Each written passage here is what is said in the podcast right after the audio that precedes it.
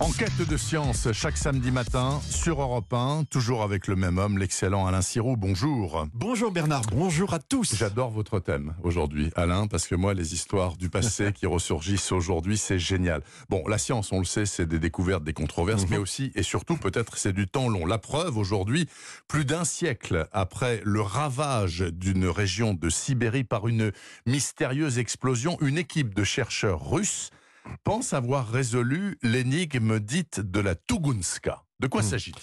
Écoutez Bernard, c'était il y a 112 ans, le 30 juin 1908, à 7 heures du matin exactement, quand quelque chose a transformé la, la région paisible de la rivière Tunguska en monde post-apocalyptique. Une lumière, une explosion, un souffle brûlant et une onde de choc qui est enregistrée à Irkoutsk sur les, les bords du lac Baïkal à 1500 km de là.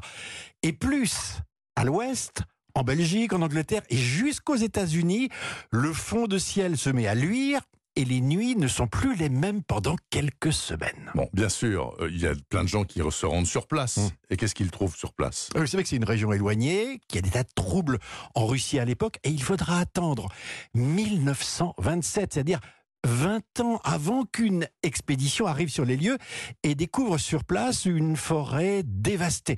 Imaginez Bernard, 2000 km de taïga, euh, l'équivalent d'un département français, hein, oui. soufflé par l'onde de choc.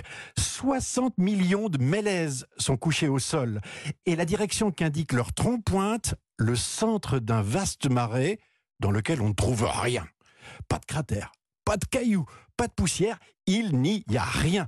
Et toutes les expéditions qui vont suivre vont faire le même constat, quelque chose dont l'énergie, alors pardonnez du peu, hein, est évaluée à mille fois la bombe atomique d'Hiroshima, a explosé au milieu de nulle part. Quelque chose a explosé. Bon, très bien. Et maintenant Qu'est-ce qu'on sait? Qu'est-ce qu'on a comme explication? C'est quoi, là, cette espèce de blast hmm. incroyable? Alors, on a d'abord pensé, évidemment, à un astéroïde, vous savez, un, bah énorme caillou qui serait venu frapper la Terre à, cet endroit, comme on, peut en voir des traces euh, euh, aux États-Unis avec le météore cratère en Arizona. Le problème, c'est qu'il n'y a ni débris ni cratère. Alors, on a imaginé que ça pouvait être un morceau de comète, euh, un noyau de glace mélangé à de la poussière, sauf que, là encore, il devrait y avoir des traces dans la au sol. Exactement. Et on n'a rien trouvé. Et puis, il y a eu des tas euh, d'explications exotiques, farfelues, qui vont du crash d'un vaisseau extraterrestre à la collision avec un micro-trou noir. Mais tout ça, c'était que de la science-fiction. Alors, je disais en préambule qu'il y a des Russes qui ont sans doute trouvé la solution. C'est hum. quoi la solution alors, ils ont imaginé qu'un astéroïde de 200 mètres de diamètre avait traverser l'atmosphère terrestre et ricocher comme un caillou à la surface de avec un angle très hein. plat donc. Ah oui oui. Et, ça ça marche. Alors il serait arrivé très vite, 20 km à la seconde, ce serait réchauffé à plus de 10 000 degrés au contact des molécules d'air et puis il aurait atteint sa plus basse altitude à 10 15 km au-dessus de la Tunguska avant de rebondir et de repartir dans l'espace. Et on seul, on trouverait rien parce que finalement c'est c'est l'onde de choc qui aurait provoqué les dégâts qu'on a pu observer. Donc voilà résolu, en tout cas sur le papier, l'énigme de la Tungunska, même si on saura jamais vraiment ce qui s'est passé, on n'a pas de preuves.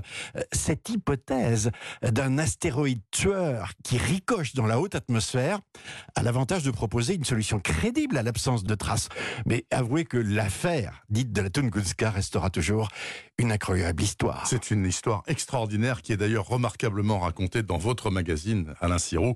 Ciel et espace, c'est un hors-série consacré aux astéroïdes créateurs et destructeurs de monde, notamment celui qui n'est pas tombé dans la Togunska, mais qui a ricoché à 10 km d'altitude et a fait des ravages monumentaux.